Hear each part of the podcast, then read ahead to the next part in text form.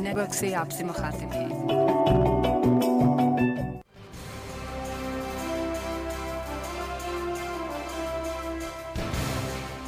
ये है voice of A I O U Allama Iqbal open university का F M radio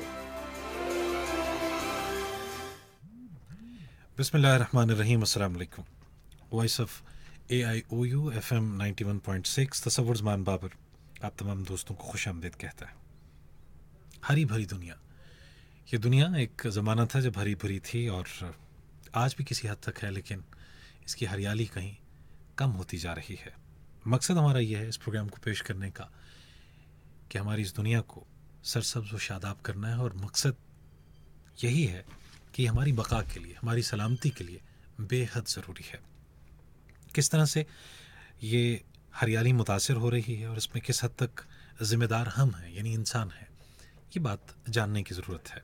बहुत से लोग जानते हैं, लेकिन इसका सद्देबाब जिस अंदाज में किया जाना चाहिए, हम बात करते हैं बाज़ात पॉलिसीज़ की, हुकूमतों की, लेकिन हर फ़र्द की भी ये ज़िम्मेदारी है, क्योंकि जब तक हम इनफरादी और फिर इज्तमाही सतह पर अपनी ज़िम्मेदारियों को पूरा नहीं करेंगे, तब तक बात बनेगी नहीं। आज हमने मदू किया है, बहुत ही हमारे खसूसी मेहमान जनाब डॉक्टर सैयद महमूद नासिर साहब, जो कि सबक इंस्पेक्टर जनरल जंगलात हैं, वजारत माहौलियाती तब्दीली, हुकूमत पाकिस्तान और आजकल कंसल्टेंट हैं, माहौलियात की खदमात सर अंजाम दे रहे हैं। हम तहे दिल से आपके शुक्रगुजार हैं। डॉक्टर साहब खुश आमदेद असल और दूसरी जानब तशरीफ़ रखते हैं जनाब आमिर रज़ा साहब, जो कि प्रोड्यूसर हैं इस प्रोग्राम के, और साथ ही साथ इस प्रोग्राम में आपसे मुखातिब भी होते हैं। उस हवाले से खासी रिसर्च करते हैं। कोशिश यही है कि स्टूडेंट्स तक मुसदा मालूम पहुँचाई जाएँ। दुनिया में क्या हो रहा है? ग्लोबल वार्मिंग के हवाले से साथ ही साथ क्लाइमेट चेंज है। फिर हम किस हद तक इस आलमी हिद्दत की कमी में अपना किरदार अदा कर सकते हैं? इस पर भी हम बात करते हैं। गुफ्तु का आगाज़ मैं डॉक्टर सैयद महमूद नासिर साहब से करना चाहूँगा। डॉक्टर साहब, एक तो ये हम जानना चाहेंगे कि जंगलात जो जो कम हो रहे हैं, आलमी हिद्दत में इजाफा हो रहा है। ये बात एक आम आदमी ले मैन भी इस बात को समझता है। पहले तो ये बताइए ये जंगलात कम क्यों हो रहे हैं? ये तो आपने इतना मुश्किल सवाल कर दिया। इसके तमाम पहलुओं पर गौर व खोज करने के बाद उसका जो खुलासा जो एक नुक्ता निकलता है वो है इंसानी आबादी में बेतहाशा इजाफा। और दूसरा तर्ज ज़िंदगी तर्ज रिहाइश वो एक सरमादाराना जो निज़ाम है उसमें जो कंज्यूमरिज़म जिसको कहते हैं ज़्यादा से ज़्यादा चीज़ें ख़रीदो ज़्यादा से ज़्यादा प्रोड्यूस करो और ज़्यादा से ज़्यादा पैसा कमाओ। उस पर सारी दुनिया उस डगर पर चल रही है। उसकी ये बुनियादी वजह है। इस चीज़ को मैं थोड़ा सा आपको मज़ीद तकवीत देने के लिए ये गुजारिश करूँगा कि आप माँ कबल तारीख से और सौ दो सौ साल पहले तक की तारीख का मताल कर लें। तो दुनिया की आबादी औसतन सौ साल में एक अरब लोगों का इजाफा होता था। ठीक। तो से अगर सन 1900 में दुनिया की आबादी एक अरब थी तो वो सन 2000 में दो अरब होनी चाहिए थी।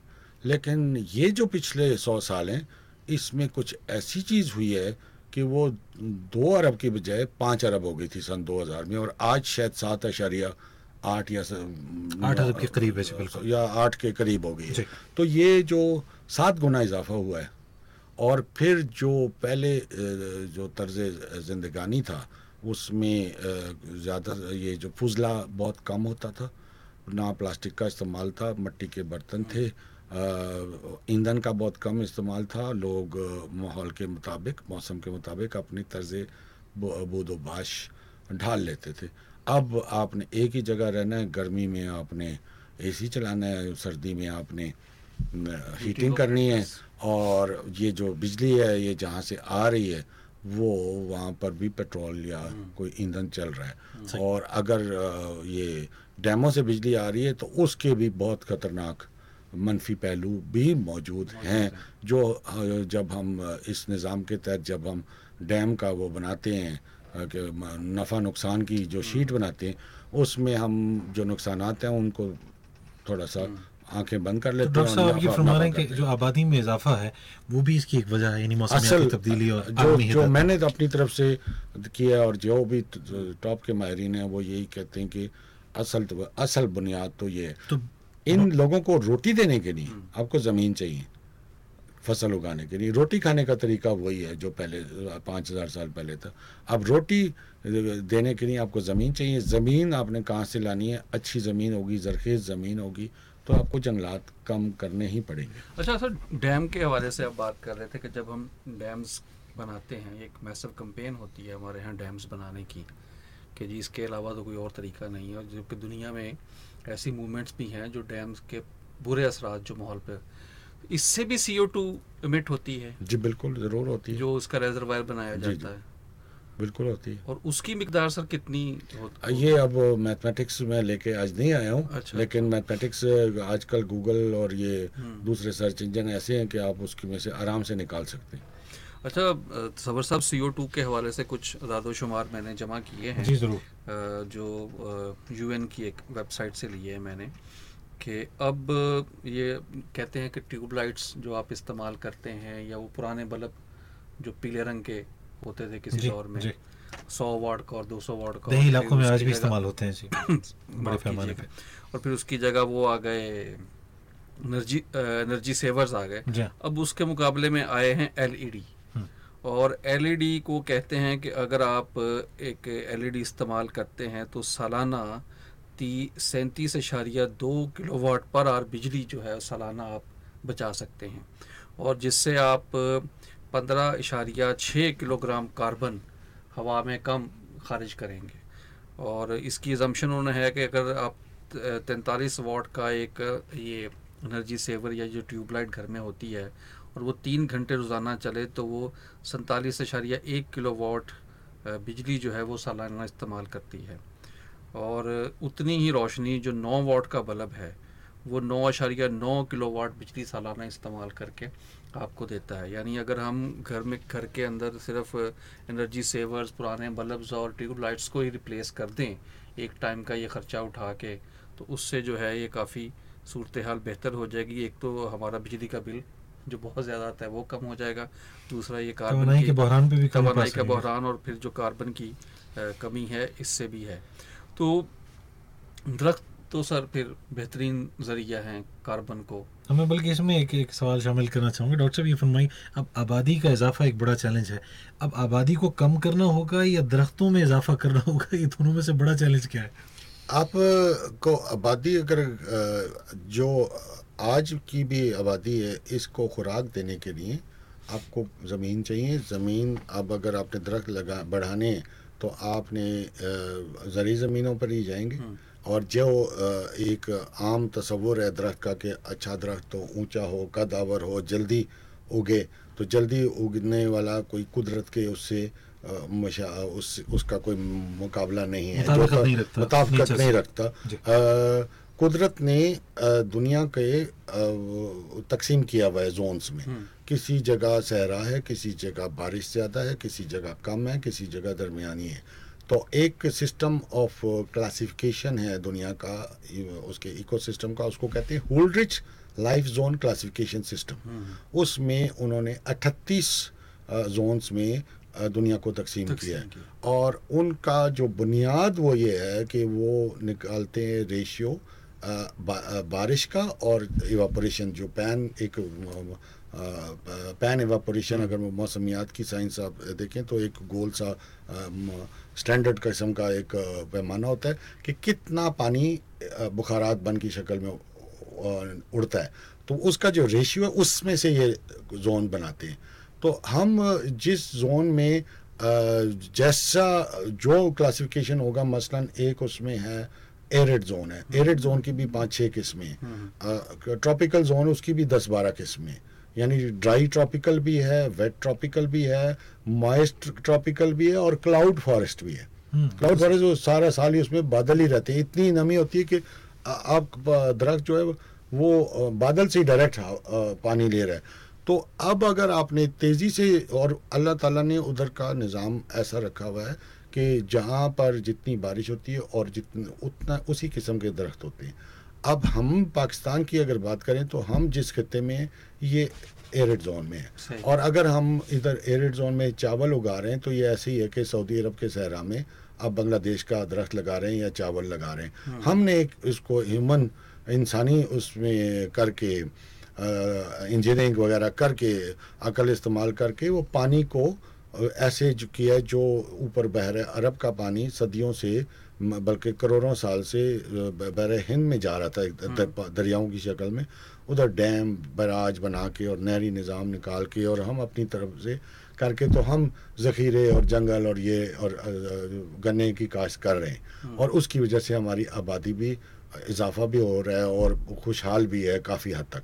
तो अब अगर आपने दरख्त लगाने हैं तो जो तो कुदरत का को, को देखो और जो जो दरख्त कुदरत में होता था और शायद हमारी वजह से आबादी की वजह से ग्रेजिंग की वजह से सड़कों की वजह से पैदल चलने की वजह से वो अगर ख़त्म हुए अगर उनको आने का मौका दें तो वो खुद ब खुद आएँगे कम लागत में।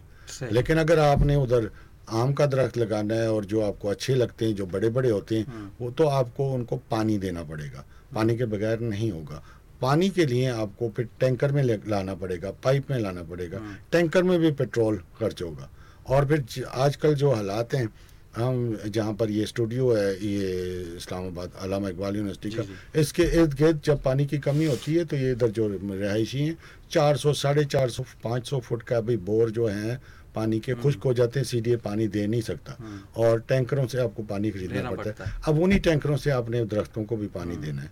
तो इसके लिए बीच का कोई रास्ता ऐसा हो जो कुदरत से मुताबकत रखने वाले दरख्त हों वो आपको वो वो नतज दे सकते हैं कम लागत में सस्टेनेबिलिटी है वो उसको हमने जहन में रखना जी, है जी। कि जी। क्या जो हम जंगल लगा रहे हैं तो सर पाकिस्तान को कितने हिस्सों में डिवाइड करते हैं जंगलात के अ, एक स्टडी 2013 में पब्लिश हुई थी पाकिस्तान की हम्म, तो इसमें तो जो टेक्स्ट बुक है उसमें तो आठ दस हैं तो वो बल्कि जो फॉरेस्ट्री का इम्तहान होता है वो 1935 में अंग्रेज़ों के दौर में चैम्पियन साहब एक थे। अच्छा। अ, सर हैरी चैंपियन बाबा फॉरेस्ट्री और एक इंडियन थे एक सेठ साहब। उन्होंने पूरे हिंदुस्तान को जोन्स में तकसीम किया था। अच्छा। और उधर उन्होंने उसका क्राइटेरिया रखा था जाके जंगल को देखो कि उधर की तमाम हालात हाजरा बारिश पौधे नबातात ये वो सारे करके तो उन्होंने सिस्टम ऑफ़ क्लासिफिकेशन बनाया था जो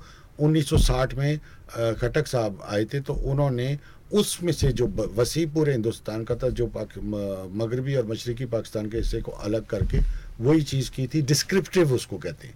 उसके बाद एग्रीकल्चर रिसर्च सेंटर ने एग्रो इकोलॉजिकल जोन्स बना लिए उन्होंने एग्रीकल्चर के हिसाब से बना लिए। लेकिन जो आप क्लाइमेट चेंज की इतनी आप गहरी नज़र रखते हैं आप जो बात कर रहे हैं क्लाइमेट चेंज वाले ये सिस्टम नहीं मानते। वो हुलड्रिज के सिस्टम मानते हैं या अच्छा। को, कोपन सिस्टम मानते हैं कि वो देखते हैं दुनिया में बारिश कितनी है और एवापोरेशन कितनी हो रही है। और जो एवापोरेशन है बुखारात बन के जो उड़ता उड़ता है है। वो उसका ताल्लुक मौसम से होता है उसका टेम्परेचर से ताल्लुक होता है।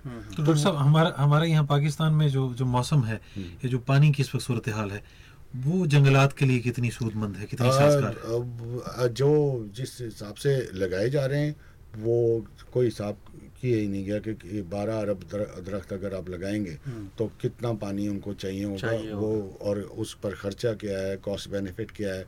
काफ़ी हद तक कुछ समझदार लोगों की बात मानी गई तो उधर इंक्लोजर्स बनाए गए हैं। उसके भी बहुत अपने शदीद मसाइल हैं। क्लोजर्स बनाए गए हैं जहाँ पर कुदरती दरख्तों को लाने की कोशिश की जा रही है, है। और ये कोई नई तजवीज़ नहीं है। जो फॉरेस्ट्री का स्टैंडर्ड टेक्स्ट बुक्स हैं। उसमें ये जो क्लोजर है वो ये जितने मरी के जंगलात हैं या जितने पहाड़ों के हैं कुदरती जंगलात उधर कभी कोई नर्सरी से पौधे लगा के और चार पाँच सौ रुपया तीन सौ रुपया फ़ी पौधा खर्च नहीं करते थे। हाँ। वो फॉरेस्ट्री का इलम ये है कि आपने कम खर्च में या तकरीबन मुफ़्त जंगल को लाना। तो वो ये करते थे कि अपना एक एरिया चराई के लिए खोल दिया और दूसरा बंद कर दिया। जो बंद किया वहाँ पर जो मदर ट्रीज कहते थे माँ के दरख्त होते थे वो अपना बीज फेंकते थे और पौध खुद ब खुद आ जाती थी। कम खर्च वाला नशीन काम होता था। अब अगर आप खर्चा करके अरबों पौधे और अरबों नर्सरीज लगा के करेंगे तो फिर तो बहुत महँगा काम डॉक्टर साहब आपका इस से जी साहब जैसा? मैं पूछना चाह रहा था आप बड़ी अच्छी बातें बता रहे हैं कि एक पूरा सर्कल है ये जिसके तहत वो सारा मूव करता है हमारा एक, एक सिस्टम माहौलियात का जो है। तो जो दरख्त के बीज हैं उनका भी खुदा की तरफ़ से अल्लाह की तरफ़ से एक निज़ाम अपने आप बनाया गया था कि परिंदे हैं वो खाएँगे प्रवास करेंगे। तो वो अच्छा इसमें कुछ कहते हैं कि जो बड़े दरख्त हैं उनके जो बीज बड़े होते हैं वो जो हमारे ये बंदर या दूसरे एनिमल्स होते हैं ये खाते हैं और फिर ये मूव करते हैं तो इनके थ्रू वो फैलते थे। तो वाइल्ड लाइफ का ये सर्कल टूटने से क्या नुकसान आ रहे हैं हमारे यहाँ? बड़ा अहम सवाल वाइल्ड लाइफ का सर्कल जो कुदरत का निज़ाम है वो अभी भी जारी वो सारी हम्म। है मौजूद है। आप कई जगह पुरानी बिल्डिंगों में जाएँगे तो आपको दीवारों के बीच में पीपल। का दरख्त नज़र आते हैं। वो कहते ही हैं कि जी वो बाज खाता है तो हम्म। वो अपने सिस्टम से गुजारता है और वो होता है। लेकिन इसका कोई रिसर्च पेपर मेरी नज़र से नहीं गया ये कहते हैं। अच्छा। और साइंस में फोक विजडम बड़ी अहम चीज़ है। उसको नजरअंदाज नजरअंदाज नहीं नहीं कर नहीं कर सकते। फोक विजडम बहुत ज़बरदस्त चीज़ है क्योंकि मैंने फॉरेस्ट्री के बाद एंथ्रोपोलॉजी में अच्छा, पीएचडी की। अच्छा, अच्छा। तो मुझे वो फोक विजडम का तो हमारा इंसानी दिमाग की सोच का वो तो एक अलहदा पहलू हाँ।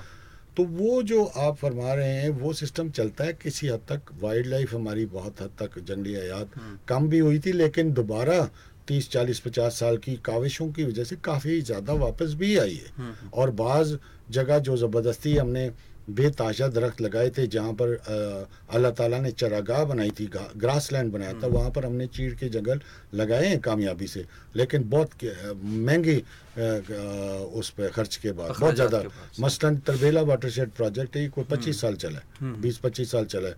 उस पर कोई दो तीन हज़ार मिलियन रुपए खर्च हुए हैं वो तीस चालीस साल में शुरू से तो जहाँ पर उधर नहीं भी थे अल्लाह ताला का मकसूद नहीं था उधर दरख्त लगाना हमने वहाँ पर भी लगाए और वो अब इस्टेब्लिश भी हो गए।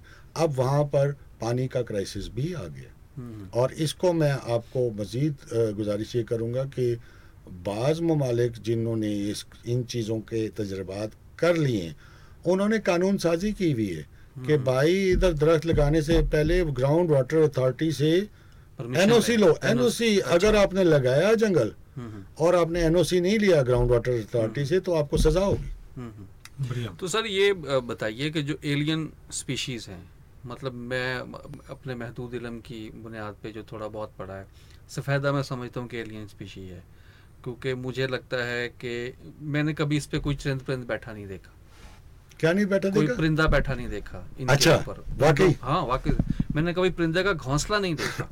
अच्छा जो हमारे लोकल दरख्त हैं जैसे बेरी है अमरूद उसके बाद जामन है इनके ऊपर मैंने परिंदों के घोंसले देखे हैं।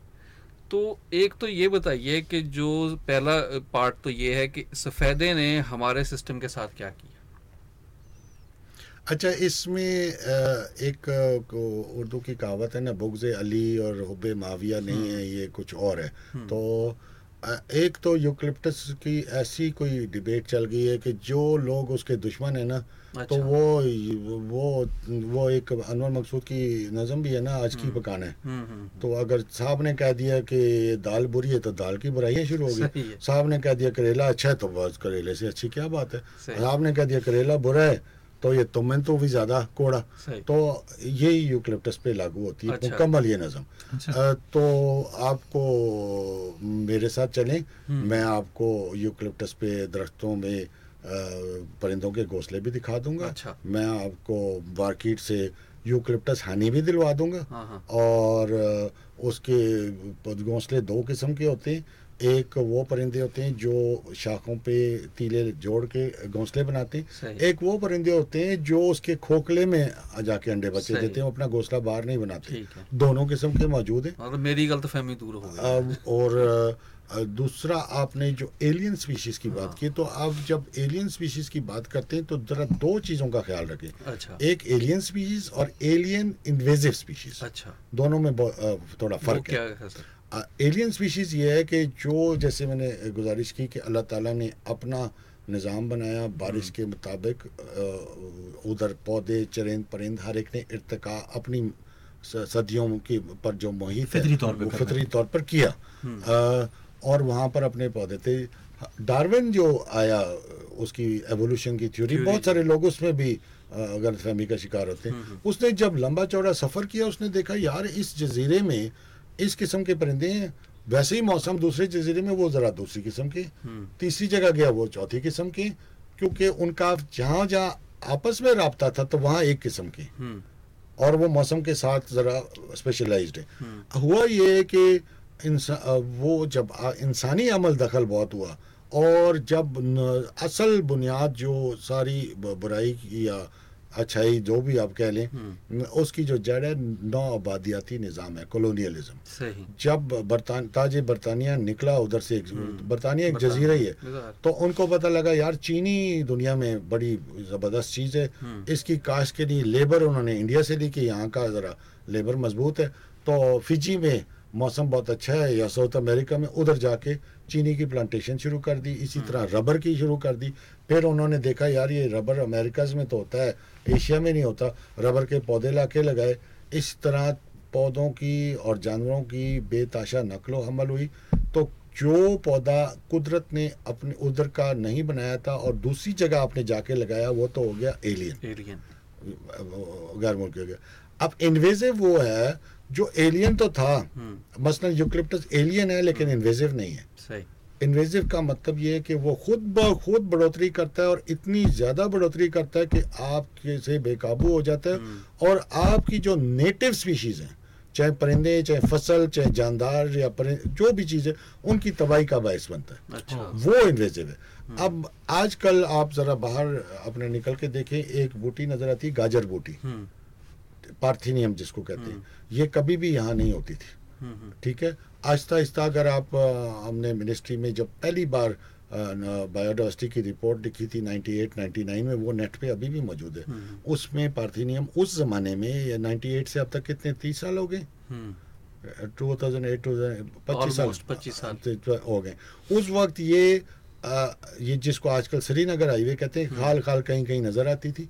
और इसको जो गुल, गुलाब के या फूलों की दुकानें थी ये गुलदस्ते को मोटा करने के लिए उसके सफ़ेद छोटे छोटे फूल लगा के मोटा करते थे। सही। और जैस उस वक्त भी वार्निंग दी गई थी पाकिस्तान में कि भाई ख्याल करो उस रिपोर्ट में कि ये एलियन है और दुनिया में तबाही फेर रही है अच्छा, और। इन्वेजिव भी है। अच्छा। आज हालात ये हैं कि आपकी एग्रीकल्चर की रीढ़ की हड्डी की जो पैदावारी इलाके हैं वहाँ हर जगह फैल रही है। इस हद तक फैल रही है कि जो लोकल दरख्त जो पौधा है भंग उसको भी वो खत्म कर रही है। और इसको जो अब ये एक अच्छा हुआ है कि कुछ अहबाब की काविशों में जिसमें मैं नाचीज़ भी शामिल था ख़ास तौर से मैं नाम लूँगा डॉक्टर अनीसुर रहमान का इधर Islamabad wild life management board में हालाँकि कानून नहीं था। ख़तों किताबत करके इस्लामाबाद की तम, तमाम जो फूलों की दुकानें वो उन्होंने अब पार्थिनियम का गुलदस्ते में शमूल मना नहीं करते उनको अच्छा, समझ आ गई। और सबसे ज़्यादा काम कैबी ने किया है जो उसमें अ, मैं आपको ज़रूर कहूँगा कि उनको मधु करें डॉक्टर बा- बाबर साहब जो उसके हेड हैं कैबी रावलपिंडी में। उन्होंने कई उस दिन मुझे मिले कहते हैं कई इलाकों में जो तबाही आ रही थी उन्होंने साइंसी उलूम इस्तेमाल करके उसको ख़त्म किया। आप उखाड़ते रहें ये ख़त्म नहीं होती। कोई स्प्रे करें कुछ भी करने ख़त्म नहीं होती। उन्होंने एक अनोखे तरीके से वो जो जो ब्राज़ील ये मेक्सिको से पाकिस्तान आई थी ये जो अच्छा। अमेरिका से गंदम आती थी उसके साथ बीज आ गया। अच्छा। उन्होंने उधर से ही कीड़ा मंगा के जो उधर अपने देश में इसको खाता है हम्म, हम्म, वो लाके यहाँ ब्रीड करके तो वहाँ छोड़ा है तो उस कीड़े ने खा के उसको ख़त्म किया। अच्छा। बाबर बाजवा साहब डॉक्टर बाबर बाजवा साहब। ये हमारे एक माया नाज हीरो हैं हम्म। जिनको जिनको एक्नॉलेज करना बहुत ज़रूरी है जिनसे हमारे मुल्क की आने वाले खतरात जो पहले ही ख़त्म कर रहे हैं इसलिए वो मीडिया पे हाईलाइट नहीं होते। डॉक्टर साहब आपकी गुफ्तु से जो एक पैगाम हमें मिल रहा है सुनने वालों को भी आप शायद ये फरमाना चाह रहे हैं कि जो नेचर है उसको आप आप उस सिस्टम को डिस्टर्ब ना करें। या खुदरो पौधों के हवाले से आप कह रहे हैं कि जो जिस तरीके से उनकी बढ़ोतरी वगैरह होती है। लेकिन डिस्टर्ब दूसरी जानब से हम ये कर रहे हैं कि जो कार्बन का अखराज हो रहा है तो आप उसी बड़े पैमाने पर हमें शजरकारी का भी अहतमाम करना है। आप क्या समझते हैं कि जो खुदरो पौधे हैं उनकी नशो नुमा में और जो शजरकारी हम करते हैं क्या फ़र्क है? उनके तनावर दरख्त बनने में कितना वक्त लगता है? इसका इसका अभी तक किसी ने यहाँ पर प्रोग्राम तो बहुत अरबों का चल रहा है लेकिन ऐसी कोई रिपोर्ट मौजूद नहीं है कि इसके नेगेटिव इम्पैक्ट्स क्या आएँगे? क्या होंगे? कोई भी बल्कि कानून आपका मौजूद है हम्म। कि कोई भी बड़ा प्रोजेक्ट करोगे उसका ई आई ए करो। हम्म, तो ये जो अरबों दरख्त लग रहे हैं इनका भी वो वजारत अगर ई आई ए खुद कर ले और नेगेटिव इम्पैक्ट्स नेगेटिव मैं तो आपको एक अपना नज़रिया बता रहा हूँ और हर चीज़ डिस्कोर्स होती है। दूसरा नज़रिया भी है क्योंकि आधा गिलास पानी है मैं कसम खाता हूँ इसमें पानी है आप कसम खाएँगे नहीं जी ऊपर वाले है। पोर्शन वो खाली है। तो इसको बैलेंस करने की ज़रूरत है और उसके लिए समझदार क्यादत बहुत ज़रूरी है जो साहिब इल्म लोगों को इस्तेमाल करे। हम्म।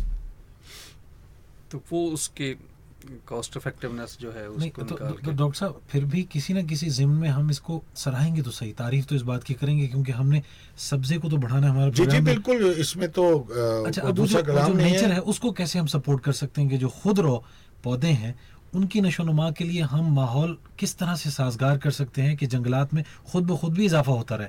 बजाय इसकी किसी से कटाई करते रहे हम क्या कर सकते हैं उस अब इसका तो देखें तकरीबन हर ज़िला हर तहसील में महकमा जंगलात अब मौजूद है महकमा वाइल्ड लाइफ मौजूद है और काफ़ी हद तक महकमा माहौलियात वो एक अलहदा महकमा वो भी मौजूद है। एक और महकमा है फिशरीज़ का वो भी मौजूद है एक और महकमा है इसका माल मवेशियों का वो एनिमल हस्बेंड्री वाले हैं या वेटरनरी वाले हैं वो भी मौजूद हैं। महकमा ज़रात भी मौजूद है। अब अगर हर कोई अपने अपने अलहदा साइलों में अपने हिसाब से काम करता जाए तो वो कुछ अजीब सी खिचड़ी बनती है।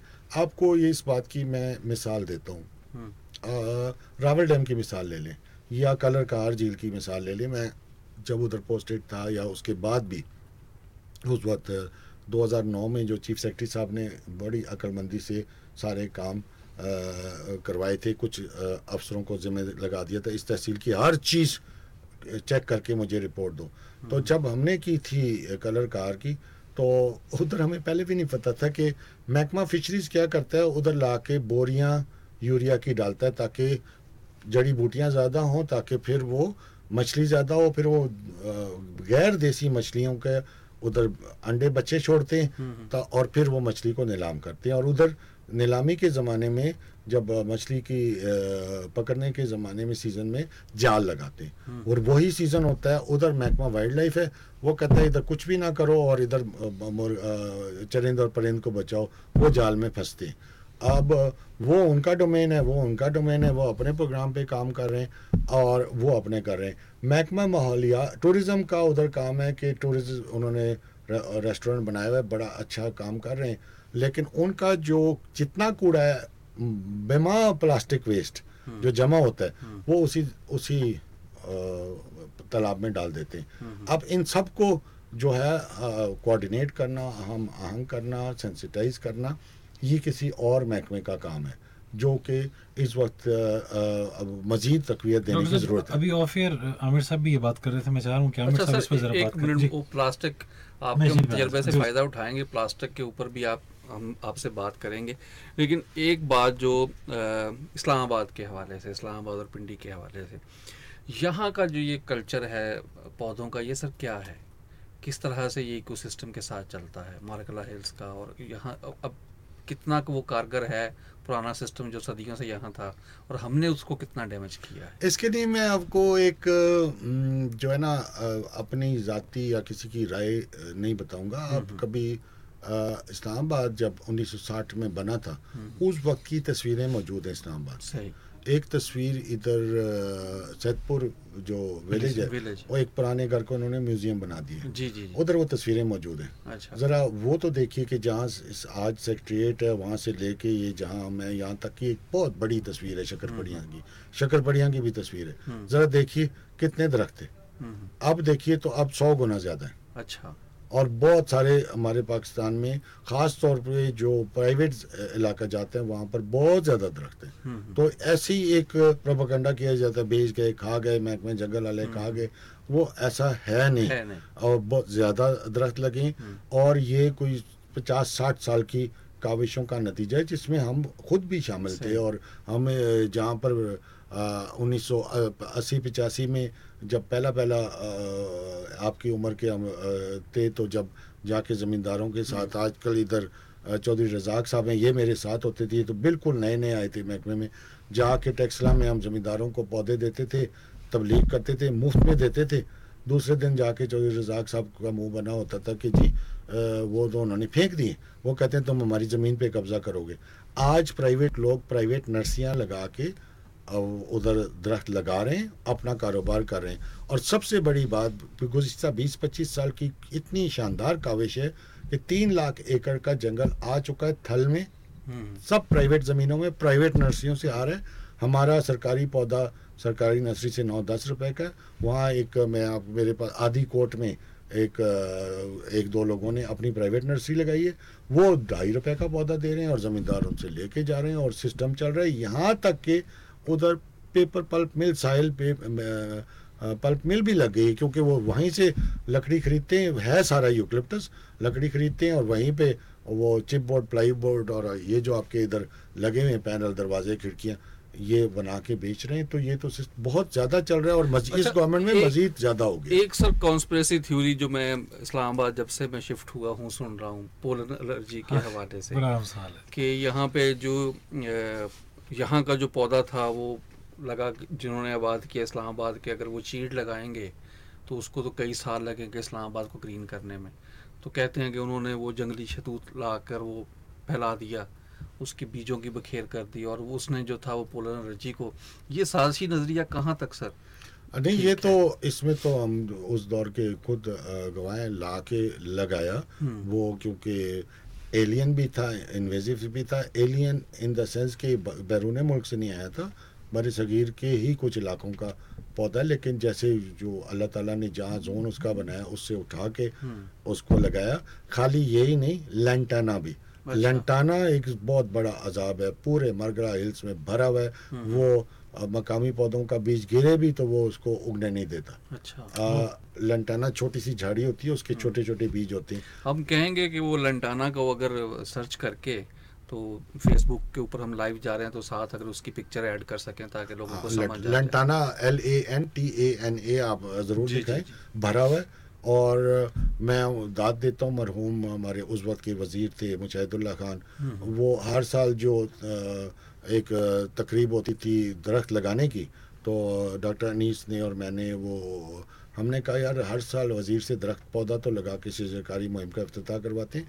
एक साल हमने उनसे लंटाना का पौधा कटवाया। अरे वाह वाह वाह। कटवाया कि भाई इसको ख़त्म करो। तो कुदरती तौर पर खुद ब खुद आ जाएगा जो हम अरबों रुपए खर्च करके नए दरख्त लगा रहे हैं इसको किसी तरह अच्छा, ख़त्म करो मसरफ है? वो कोई किसी इस्तेमाल में आ सकता है सर जी? ये देखें कि कितना यूनिक आइडिया सर ने अडोप्ट अडॉप्ट किया कि वो दरख्त लगाना तो है है। लेकिन जो मुजर है उसको काट के इस इससे ज़्यादा बेहतर उसका वजह ये होगी कि जो है। स्पेस है ना जी जी। उसने सारी पकड़ी हुई है। हम्म। उधर अब दूसरे दरख्त का बीज गिरेगा या अब लगाओगे तो वो उसको उगने ही नहीं देगा और वो काटने से खत्म नहीं होता। अच्छा सर इसको इसको इस्तेमाल में को ला सकते हैं? अगर बड़े पैमाने पर इसकी कटाई की जाए किसी इस्तेमाल में लाया जा सके लंटाना देखें ए, हम गवर्नमेंट के काम ही आ सकता है। गवर्नमेंट वो भी वो भी मज़ा नहीं है। गवर्नमेंट की नर्सरी में गवर्नमेंट के सिस्टम में हम लगा के आपको टेबल बना के दिखा दें वो माने नहीं रखती जब तक कि प्राइवेट सेक्टर या कमर्शियल सेक्टर या आम बढ़ई उसको इस्तेमाल ना करे।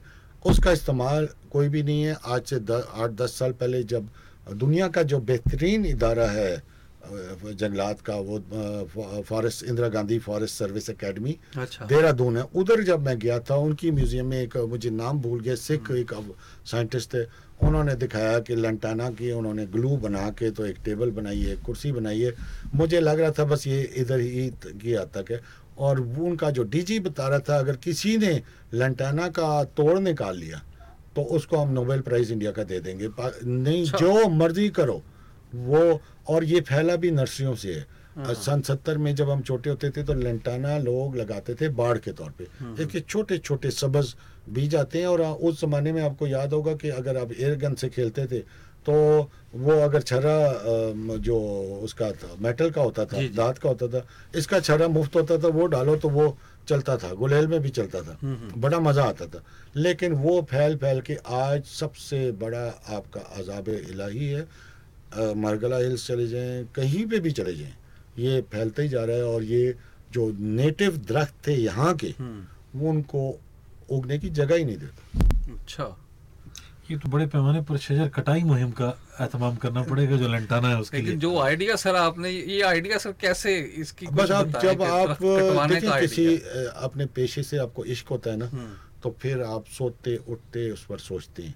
हर आपको फिर दस घंटे बारह घंटे अठारह घंटे नज़र नहीं आते। हम्म। और आप फिर जब उस इश्क में मुबतला होते हैं ना तो फिर ये आइडियाज़ अल्लाह ताला खुद आपके जहन अच्छा में डॉक्टर साहब ने सफेदे के दरख्त के हवाले से भी पूछा था तो क्या उसको भी काटने की ज़रूरत है? क्योंकि पानी नहीं नहीं सफ़ेदा इस हमारे माहौल में इन्वेजिव नहीं है। हम्म, खुद ब खुद कहीं फैलता नहीं है आपके खेतों में खुद ब खुद आता नहीं है। अगर आपको जो कुछ लोगों ने बताया कि जी वो फलानी जगह आया हुआ है वो जाके हमने देखा वाकई बेताशा पौध है। हम्म। लेकिन वो पौध एक होता है जो बीज से दरख्त उगता है एक उसको कहते हैं वो कॉपस जो उसकी जड़ जब काटते हैं तो उसकी जड़ों से खुद ब खुद जो उगता है ना वो जड़ों से उगता है। हम्म। अल्लाह का शुक्र है कि इधर जब उसका बीज गिरता है तो कोई मौसमी हालात ऐसे होते हैं कि वो साजगार नहीं होते कि नए पौधों पानी की कमी का बायस नहीं है ज़मीन का पानी वो जरा एलियन की बात कर लें और जहाँ इसका अपना देश है ऑस्ट्रेलिया वगैरह हम्म। वहाँ उस, उस माहौल ऐसा होता है कि जब उसके पौधे बीज गिरता है और जो पौधे होते हैं वो कदावर दरख्त बन जाते हैं। तो इधर अभी वो नहीं है। तो दूसरा आप पानी की बात कर रहे हैं पहले तो ये बता दें कि कोई ऐसा पौधा बता दें ऐसा दरख्त बता दें जो पानी के ज़मीन से नहीं लेता सारे लेते हैं घास भी लेती है। दूसरा आप कार्बन की बात कर रहे हैं तो ये जो फ़सलें हैं ज़रूरी ये भी सब्ज होती हैं ये भी कार्बन सक करती हैं। हम्म, बेताशा सक करती हैं। और हर ये इवन लंटाना जो है हम्म। ये अगर कार्बन की बात करते हैं तो लंटाना तो बहुत ज़्यादा कार्बन अ, करता है हर जगह और मुफ़्त फैलता है। हम्म, तो आपको जो एक जब ऊँचे पैमाने पर आप देखते हैं तो आपने सारे के मनफी और मस्बत पहलू देख के तो फैसला करना होता है। ये नहीं है कि जी अगर कार्बन लेके आप लंगोटी बाँध के कार्बन के ऊपर लगे सिर्फ़ देखें तो फिर लंटाना से अच्छा कोई पौधा नहीं है। लेकिन एक मीशत चलाने वाला आप देखेंगे आप कहेंगे इसको ख़त्म करो। अच्छा जब पौधों की सर बात कर रहे हैं तो एक जो मेरे इंटरेस्ट का है यानी मैं कहीं फोक विजडम आपने एंथ्रोपोलॉजी की बात की पीपल हमारे यहाँ हिंदू मत जो है उसमें मुकदस पौधा जो है वो कहा जाता है। हमारे यहाँ गाँव में चौपाल में भी पीपल के दरख्त। तो पीपल की क्या क्वालिटीज़ हैं और पीपल क्या हमारे यहाँ अभी कम हुआ है या फैला है या इसको फैलना चाहिए? इसकी अ, सन अस्सी की दहाई में हम एक बहुत ज़बरदस्त जो उस ज़माने के ब्यूरोक्रेट्स जो है ना वो बहुत दूर अंदेश होते थे। चौधरी अशरफ साहब हमारे सेक्रेटरी थे जहाँ पंजाब के बाद में चीफ सेक्रेटरी होकर रिटायर हुए। हम्म, उनने हर दस किलोमीटर के बाद इधर पठवार में पीपल और बोर्ड की नर्सियाँ लगवाई थी। हम्म, ठीक है? उस दौर में ये जो जीटी रोड एक सिंगल रोड होती थी तो ये चौड़ी हुई थी। हम्म। तो मैं भी उधर एक ऐसे ज़िले में था जहाँ पर जीटी रोड थी। तो हमने एन वालों से लड़ाइयाँ की थी कि भाई ये तो शेर शाह सूरी के दौर के पीपल और बोर्ड लगे हुए और हर पीपल बोर्ड के साथ एक बड़ा तालाब होता था। अच्छा। और उस वो पानी जमा हो जाता था जब पानी की कमी होती थी तो लोग उधर से पानी भी लेते थे खुद अपने इस्तेमाल के लिए और माल मवेशी भी उधर आते थे। और वो काफ़ी उन्होंने दरख्त छोड़ दिए थे क्योंकि तारीखी विरसा था। लेकिन अब हम 20-25 साल बाद जाके देखते हैं जो छोड़े थे वो और रोड अलाइनमेंट भी चेंज हुई थी। हम्म, वो देखते हैं तो वो दरख्त मर रहे हैं या मर चुके हैं या मरने वाले हैं गायब हो गए और उसकी शायद वजह यह है कि इसकी जो जड़ है ना अपने कद से कई गुना ज़्यादा ज़मीन के अंदर चलती है। और आप जब पौधे की जड़ को ज़ख्मी कर देंगे तो वो बात हो, हो जाएगी। और दूसरा जो हमने सड़कें बनाई हैं इनकी वजह से जो बारिश का पानी का जो बहाव है कोई हमने ये नहीं देखा हाँ, कि किसी हाँ, जगह हाँ। तालाब बना दें। तालाब बनाने का एक बड़ा फ़ायदा होता है पानी खड़ा रहता है उसको टाइम मिलता है वो जेर ज़मीन जज्ब होता है वो कुओं में बाद में आपका पानी का लेवल बढ़ता है। अब आपने अगर वो सारी जगह पक्का और फिर प्लाजे और अब तो मुझे बड़ा शायद हमने अपनी जवानी अच्छे दौर में गुजारी है। उस वक्त इतनी प्लाजे और इतना कंक्रीट हाँ। नहीं था। इतना कंक्रीट है तो वो जब बारिश का पानी गिरता है तो वो सैलाब तेज़ी से वेलोसिटी से अच्छा, जाता है और निकल के जाके तबाही फेर देता है। ज़मीन में जज्ब नहीं इसके ऊपर मैं थोड़ा काम कर रहा था। एक माहौलियात के दोस्त है मेरे साफी उनसे बात भी हुई थी। कि जैसे जैसे शहरों के इर्द गिर्द ये कंक्रीट फैल रहा है और सोसाइटीज फैल रही हैं तो वो जो एक सिस्टम था कि बारिश का पानी आता था, वो शहर के इर्द गिर्द जो कच्ची ज़मीन होती थी, उसमें कहीं खड़ा हो जाता था, छप्पड़ जो होते थे उनमें फिर वो सीप करके वो पानी ट्रैवल करता हुआ ज़र ज़मीन। तो ये इससे फ़र्क पड़ा है जो हम इतना कंक्रीट फैला रहे हैं अपने शहरों के इर्द गिर्द? ये- बड़ा अच्छा आपने सवाल किया। सिर्फ़ पीपल का एक मैं आपको ज़ाती बात बता दूँ। हम्म। एक पीपल का अगर बड़ा दरख्त है क्या उधर मंजर होता है? बुलबुल उसका फू- अ, अ, उसका जो छोटा छोटा गुलड़ जिसको कहते हैं हम्म, वो खाती है। मौसमी परिंदे आते हैं वो खाते हैं सैकड़ों परिंदे और सारा साल ही उसका फ्रूट चलता रहता है। और मैंने वो भी देखी हैं तस्वीरें कि इसका जो पत्ता है बतौर प्लेट इस्तेमाल होता है। हिंदू जो है उसमें चने छोले हलवा डाला और दे दिया और फिर वो फेंक दिया। ज़बरदस्त होता है। अब हिंदू भी हमारी तरह मॉडर्न हो गए वो कई तो गोश्त भी खाना शुरू कर जी। तो ये जो जिस देश के जो मजाहिब थे ना हम्म। वो माहौलियात से हम हम आहंग होते थे। और ये जो दौर एहत हाजिर है कैपिटलिस्ट का इसमें है। अब बड़ा अहम पहलू आपने जो दूसरा उठाया है कि कंक्रीट के जंगल बन गए। और ये भी ना समझें कि जो साइंसी उलूम हैं जंगलात के उलूम वाले वो सो रहे हैं। उन्होंने भी उसका तोड़ निकाल हम्म। निकाला दिया। और तोड़ निकाला है वर्टिकल फॉरेस्ट्री अच्छा। और वर्टिकल फॉरेस्ट्री का बुनियादी चंद जो उसूल ये हैं कि अगर आप इस्लामाबाद का भी एकदम से ऊपर से प्लान तस्वीर लें ना हम्म। तो कहते हैं बड़ा सरसब्ज है। लेकिन आप यकीन करें कि आधे से ज़्यादा मकानात सड़कें पुल वॉकिंग ट्रेल्स हम्म। ये कंक्रीट है। कंक्रीट का एक तो ये है कि जब धूप पड़ती है तो, तो वो गर्म होता है। गर्म होता है और वो रात को गर्मी निकालता है। उस दिन रात होता है। इस्लामाबाद के जो पुराने सेक्टर हैं जहाँ पर दरख्त ऐसे हैं कि सड़कें जो हैं उनके ऊपर साया है हम्म। या बिल्डिंगों पर साया है वो ठंडे होती अच्छा। वो वो सड़कें ठंडी होती हैं क्योंकि वो धूप ही नहीं आती। हैं हैं। ठंडी सड़क कहते हैं। ठंडी सड़क कहते हैं। तो ये वर्टिकल फॉरेस्ट्री का ये बुनियादी चीज़ ये है कि अगर आपने कंक्रीट के ऊपर सब्जा लगा दिया हम्म, तो आप पाँच ये साइंसी बात कर रहा हूँ ये किसी की नहीं है। पाँच से नौ डिग्री सेंटीग्रेड टेम्परेचर आप नीचे कर नीचे कर लेंगे। और उसके काफ़ी सारे तरीके हैं। आप अगर गूगल करके निकाल लें वर्टिकल फॉरेस्ट्री बिल्डिंग्स के डिज़ाइन शहरों के डिज़ाइन चूँकि अब अब आपने कहाँ जंगल लगाना है अब यही यही जगह है बहुत अच्छा सोर्स है। और मज़े की बात है कि छतों पर अगर आप ये सब्ज सब्जियात भी लगा लें ये एक दरख्त के इश्क में हम एग्रीकल्चर को भूल जाते हैं वो गलत है।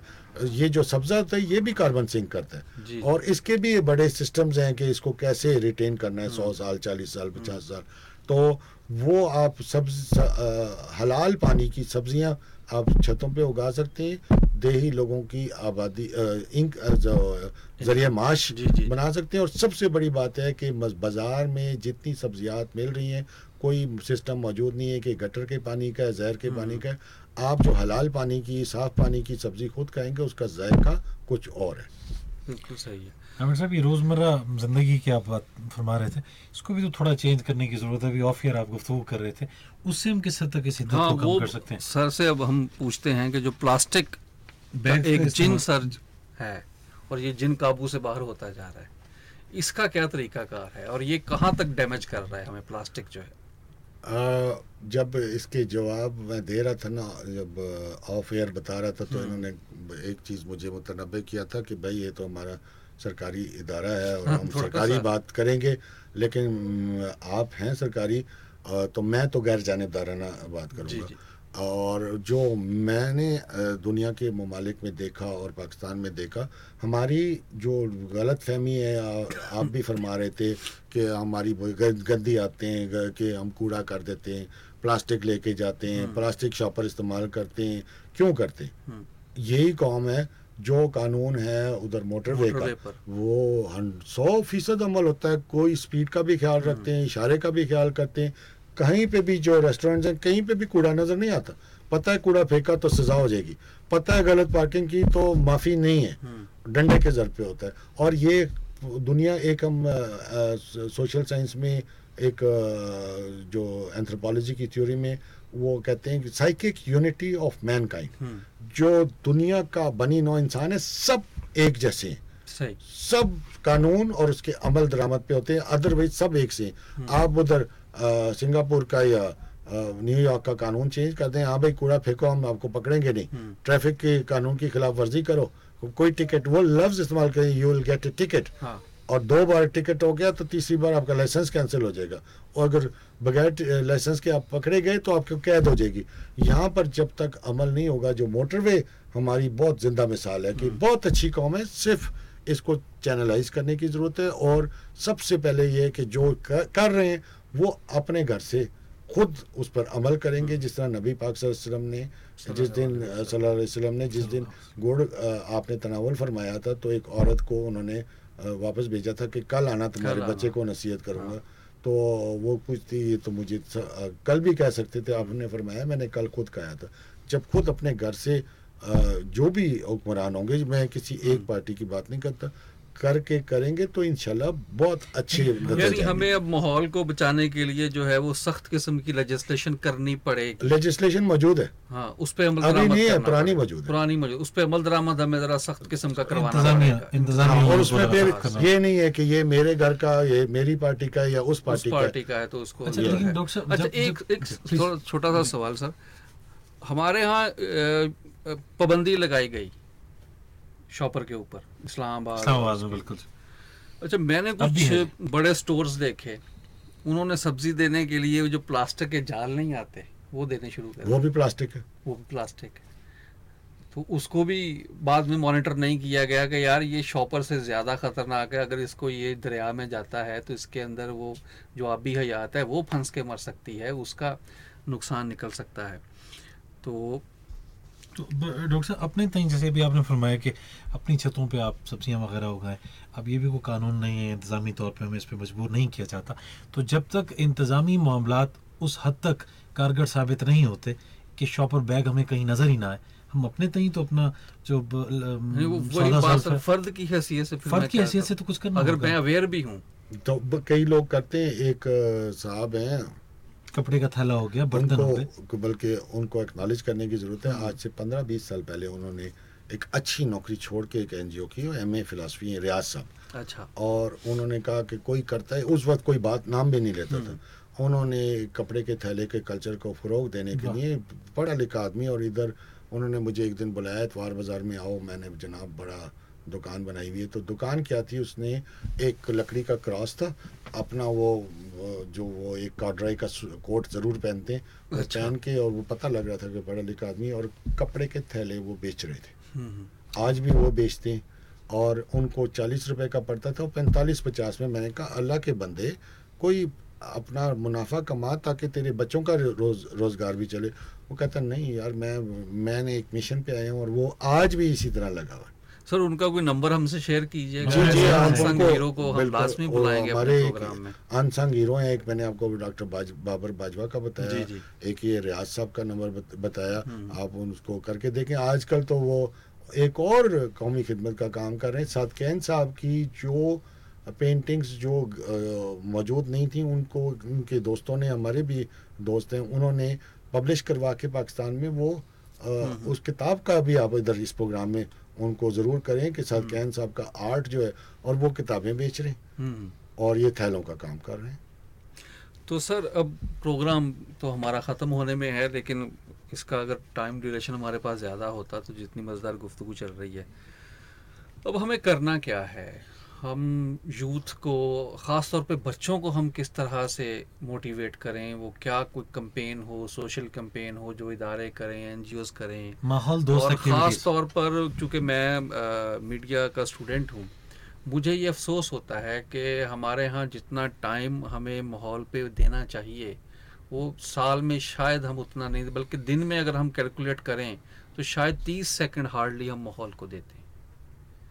क्या तजावीज़ हैं आपकी इस जंगलात के और अब जितना आपने घड़ी में दिखाया टाइम ये तो एक दो तीन प्रोग्राम चाहिए। मैं आपको चंद मिसालें ज़रूर दे देता हूँ। हम्म, सन चौरानवे में जब जरदारी साहब वज़ीर माहौलियात बने तो बड़ा सख्त हुक्म था कि जनाब पब्लिक प्राइवेट सेक्टर के तहत और दरख्त लगो और बेतहाशा लगाए भी गए। हम्म, रेलवे के लाइनों पे बहुत बाज रेलवे लाइन पे जहाँ जहाँ हम्म। मैंने देखा है वो लगता है कि आप किसी जंगल से गुजर जंगल से गुजर इतनी इतनी जगह थी।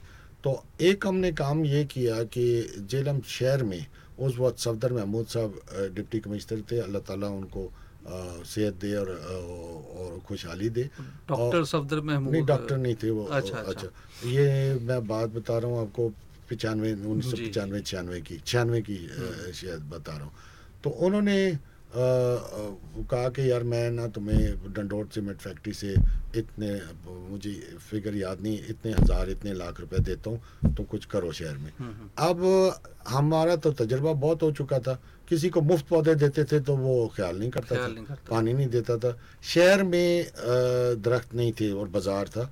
तो हमने क्या किया कि सस्ते से सस्ता जो जो थे ना टाल जहाँ पर जो लकड़ी वेस्ट करते हैं उसमें से साबुत जितने भी शक्ल बद शक्लें वो बना के एक तो क्योंकि उस ज़माने में अब तो बकरियाँ इतनी हैं नहीं।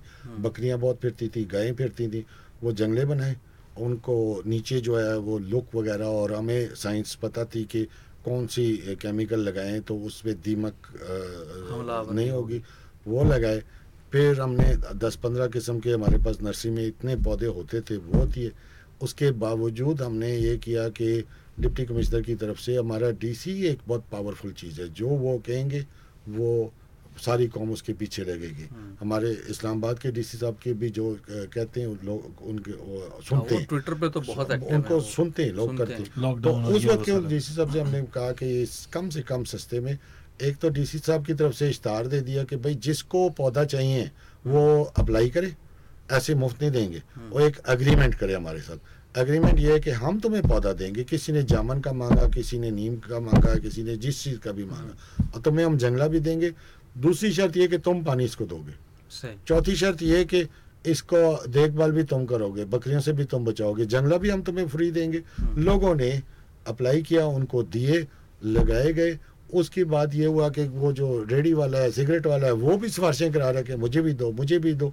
देखा देखी उधर काला गुजरा में आजकल भी एजाज डार साहब उधर बड़े एक्टिव हैं काला गुजरा अ, जेलम में। वो उन्होंने उधर यही सिस्टम शुरू कर दिया। तीस चालीस साल बाद अब इधर फवाद नज़ीर साहब से मशवरा कर रहे थे कि इधर ये जो फैज़ाबाद अड्डा है इधर मैंने शजरकारी करनी है। वही एनजीओ वाला फ़ोटो बनाई और गए। मैं कहा यार ये काम ना करो। जितने उधर दुकानदार हैं, रेडी वाले हैं, उनको साथ मुलवस करो, उनके ज़िम्मे करो। नहीं, वो पीएचए ने हमें कहा है, वो हमें पौधे देंगे, वो देखभाल करेंगे। मैं कहा, जो उनका काम है ना, जहाँ, जो पार्क उनके ज़िम्मे उनको वो करने दो।